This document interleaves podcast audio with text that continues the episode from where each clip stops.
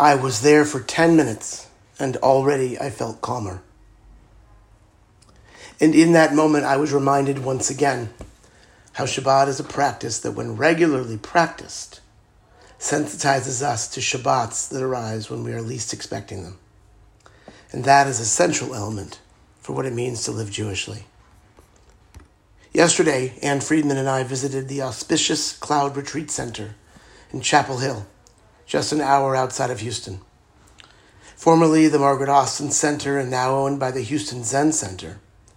This retreat center is where CSK's first Shabbat retreat will take place, this coming March 17th to 19th.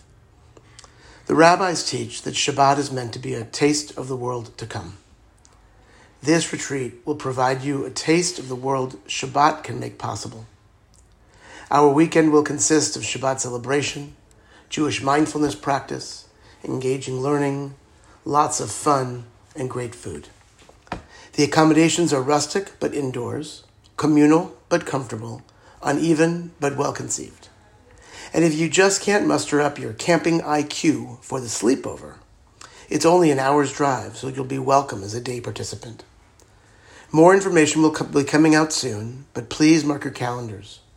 We would love for you to join us. And this retreat is open to anyone and everyone, so feel free to share. Shabbat isn't just a good idea, it's an essential element that trains us in being better human beings. All my love, Rabbi Scott. And P.S. Don't forget to join my friends, Rabbi Scheinkopf and Jonathan Goldstein at First UU tomorrow night for Shabbat.